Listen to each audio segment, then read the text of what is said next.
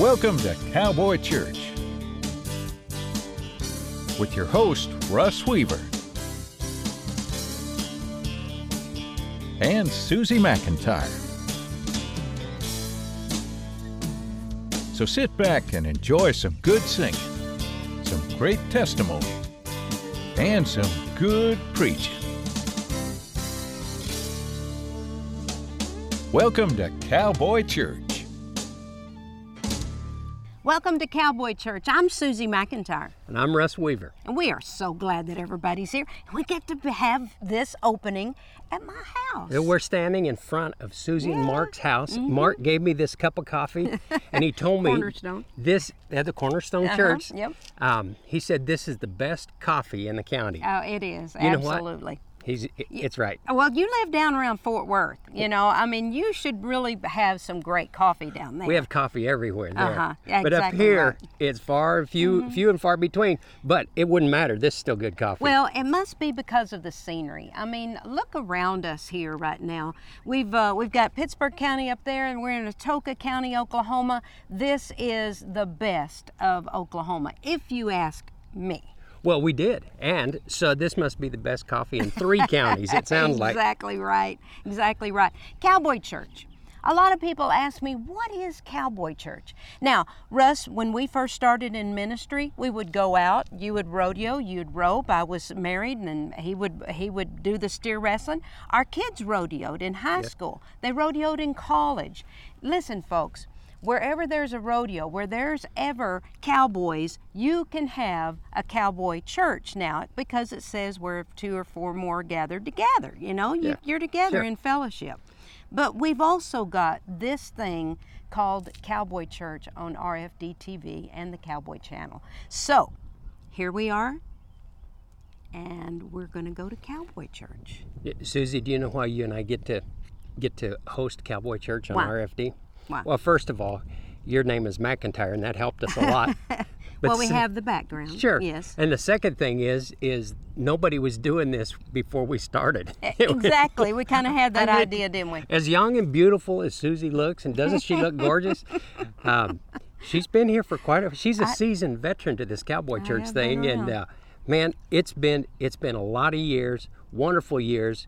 Our great culture, our great life, and and God has allowed us to take ministry to Mm-hmm. the cowboy culture, whether it's ranching, farming, play day, whatever you got. That's right. Man, it's a it's the greatest culture I believe in the whole world. Well, it just goes from generation to generation, doesn't it? Because we're seeing great grandchildren of people of our parents, you know, down there. They're in the competition. They're at the National Finals Rodeo. They're at Houston and San Antonio, and by golly, sometimes it's hard for me to know who they are. It is, it is. But when they say their names, oh, I know their grandparents. Who, uh, I, I can know their dad. understand now why my daddy used to say, "Who was your grandpa?" Yeah. you know and so i uh, we're kind of getting to that okay we've told everybody how old we are so let's skip all of that we've got some singing we've got some really really good teaching of the gospel and uh, so we just want to invite you to come on in let's go to cowboy Just go get you a good cup of coffee. That'll That's help right. everything work. Oh, there's power, power. There's wonder working power in the blood of the Lamb. Oh, there's power, there's power. Well, there's wonder working power in the precious blood of the Lamb. Oh, can you put your hands together with me? Well, there's power,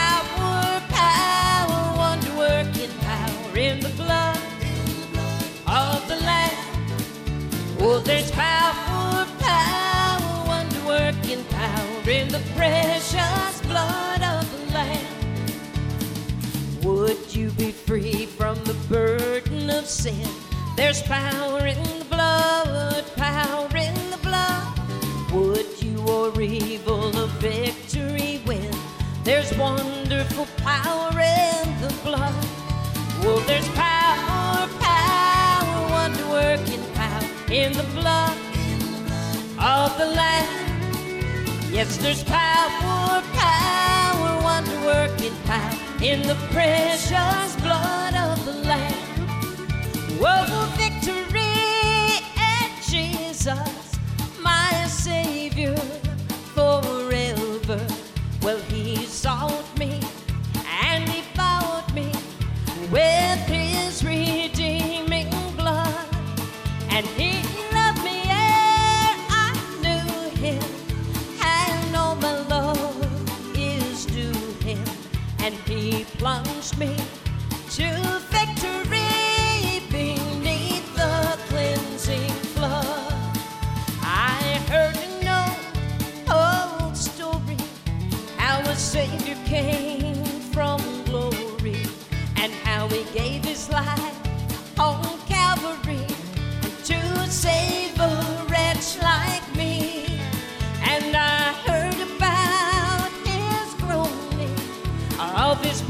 blood atoning.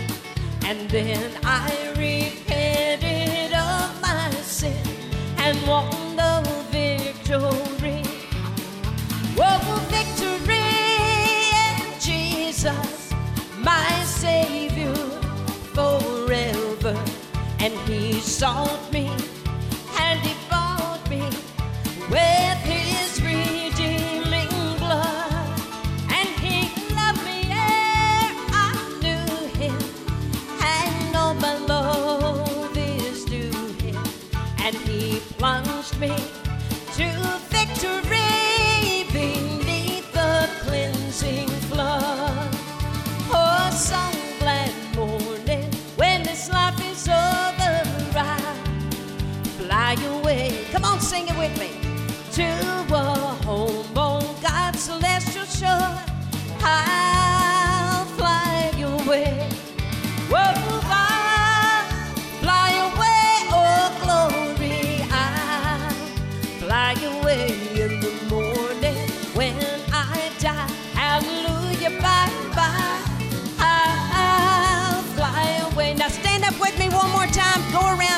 somebody, would you?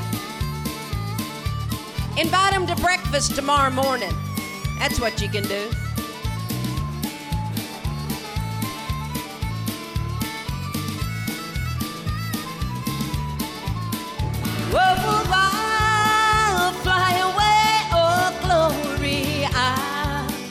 Fly away, oh,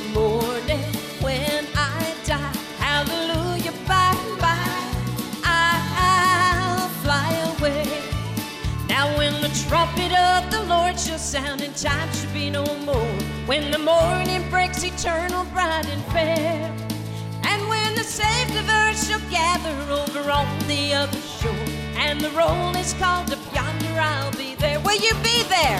When the roll is called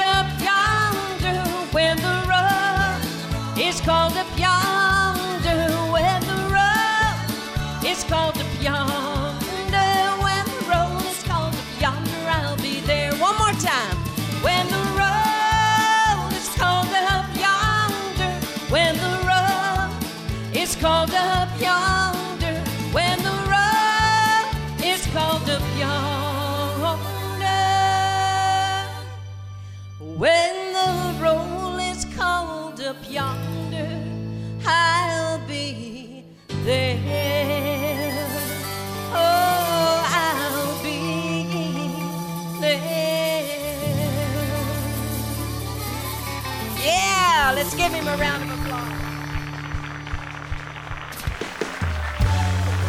Just worship with me for just a minute as we get into Cowboy Church this evening.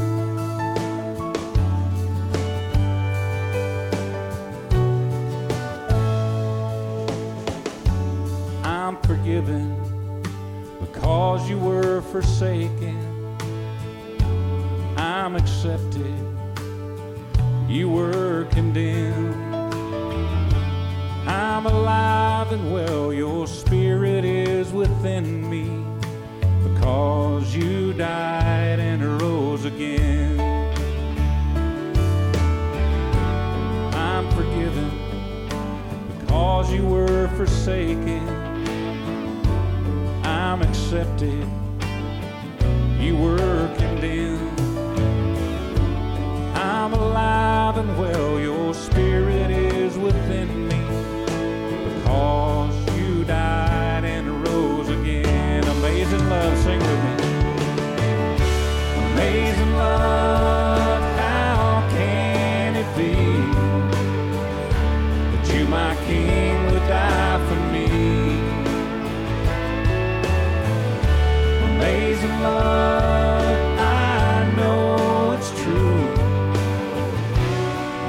my joy to honor you in all I do. I honor you. Just honor him tonight, ladies and gentlemen. I'm forgiven because you were forsaken.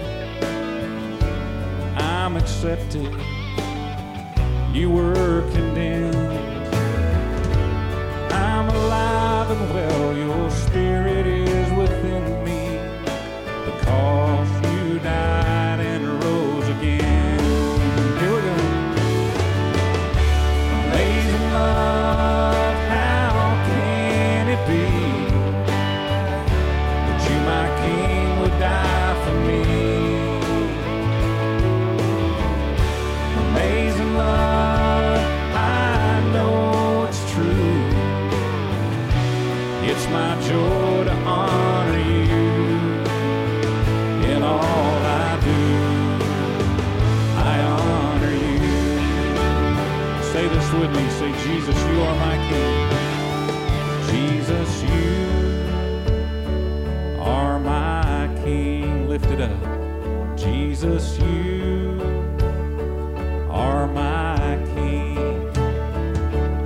Jesus, you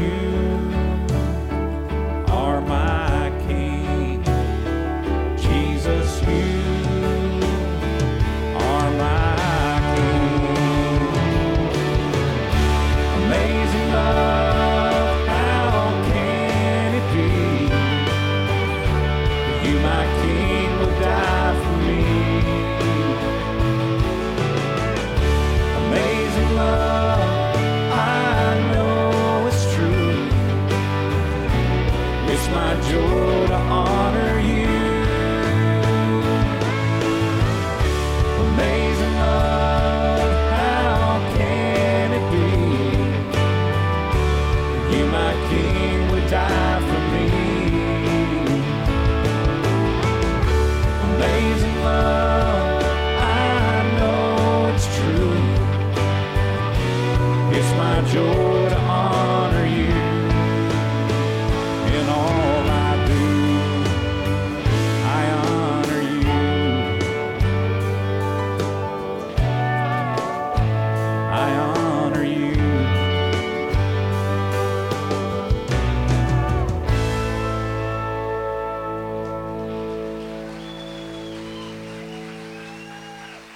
So uh, what I want, what I want to know is is at what point does it turn from practice into you're there? Well, truthfully, you never really arrive there until you get to heaven. That's just part of it. But somewhere along the line, somewhere along the line, in order for us to be the kind of people God wants us to be to accomplish what He's assigned us to accomplish, we have to become the real deal.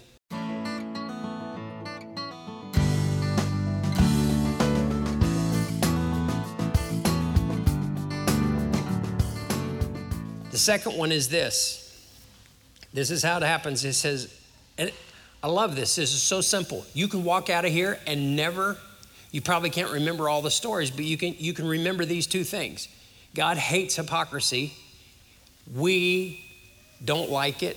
We need to become authentic. The second thing is that God hates sin and we need to join him in our hatred for sin because of what it does and the destruction that it causes to people and to yourself.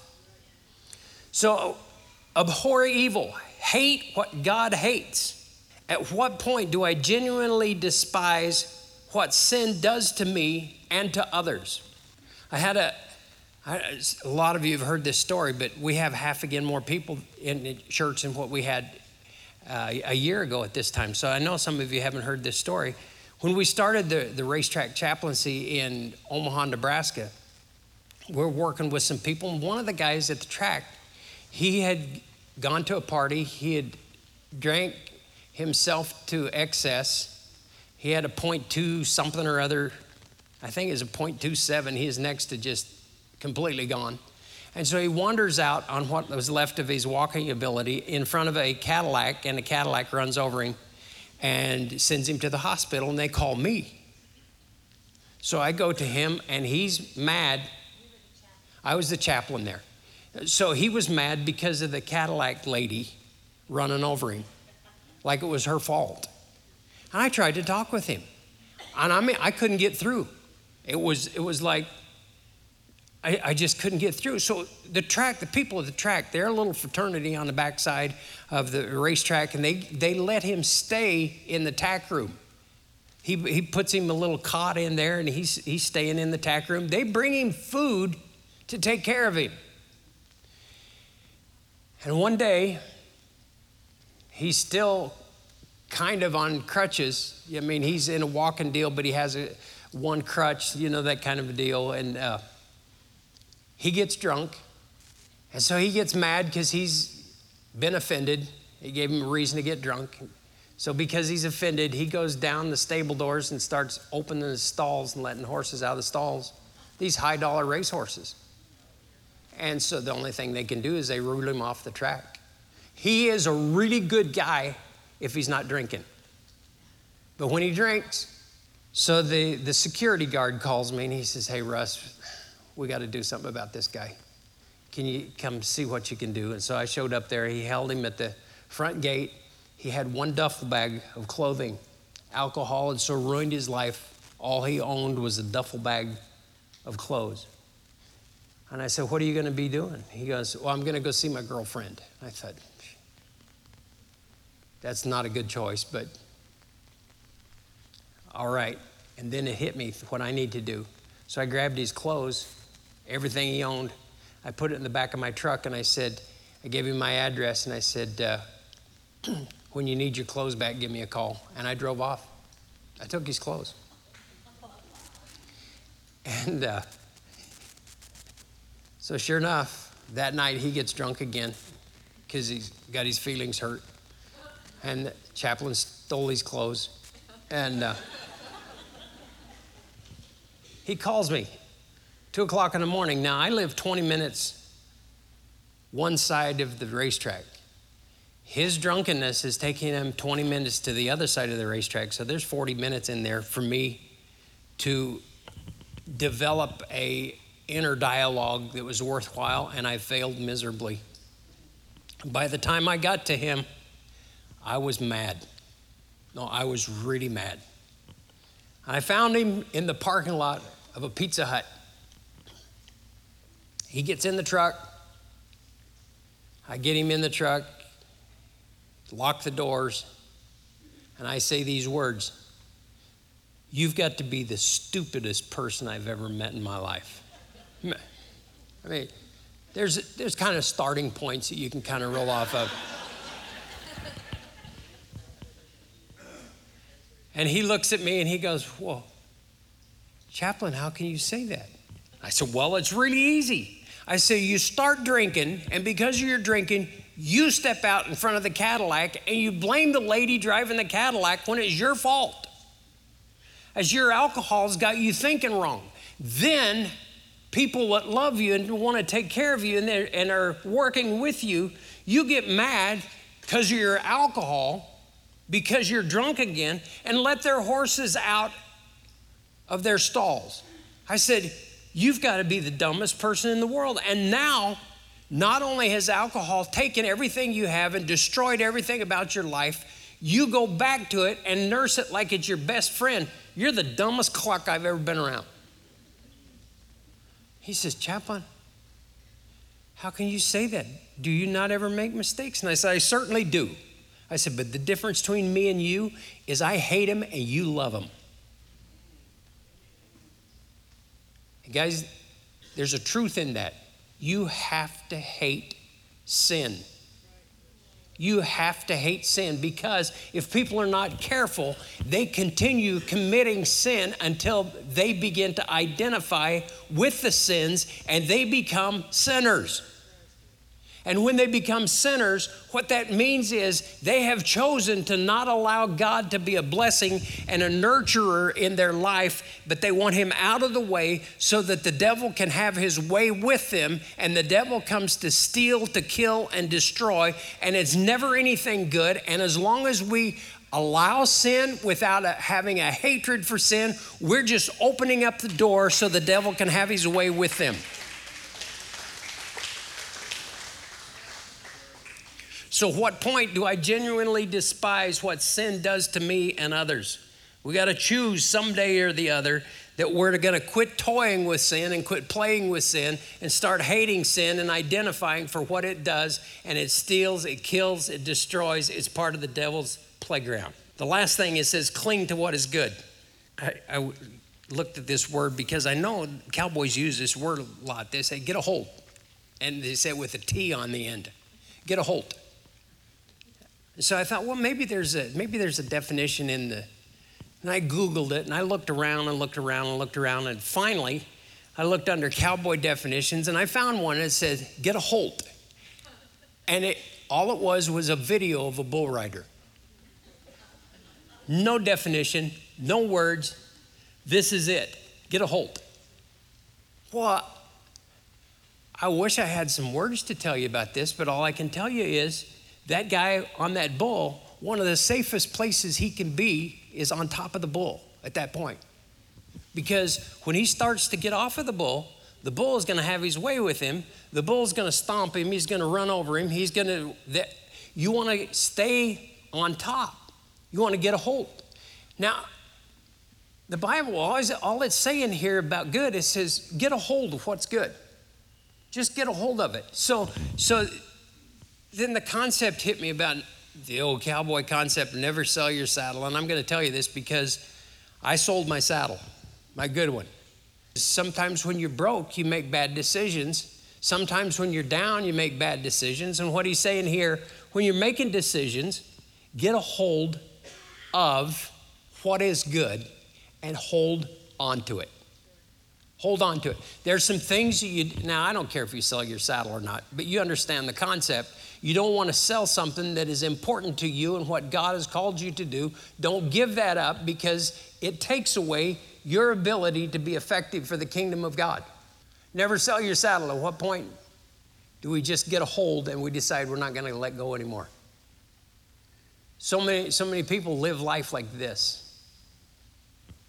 But someday, you just got to decide I'm going to do this. And I'm going to do it right because there's a lot of help out there that will help you if you just decide to do the right thing. Do the right thing every time, the right way. Cling to what is good. And in closing, I love this in closing because what is seen on the outside should accurately reflect what is on the inside. When the Bible says, let your light so shine before men, the reason he wants your light shining before men so that they can see your good works and glorify God which is in heaven. Thank you for your support for Cowboy Church. It's been wonderful to see the financial uh, support come in. You can write to us at the address shown on your screen right now. We love to hear from you. And we'll see you next time on Cowboy Church.